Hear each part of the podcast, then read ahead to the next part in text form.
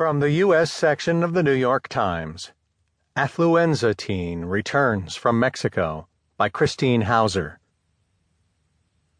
Ethan Couch, the 18 year old from Texas, better known to the tabloids and the 24 hour cable news cycle as the Affluenza Teen, returned on Thursday from Mexico, where he had fled last month with his mother.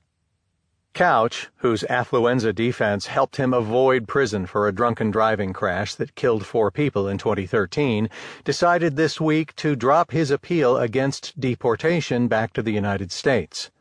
Mexican immigration authorities confirmed that he was on his way to the airport this morning, the Associated Press reported, and local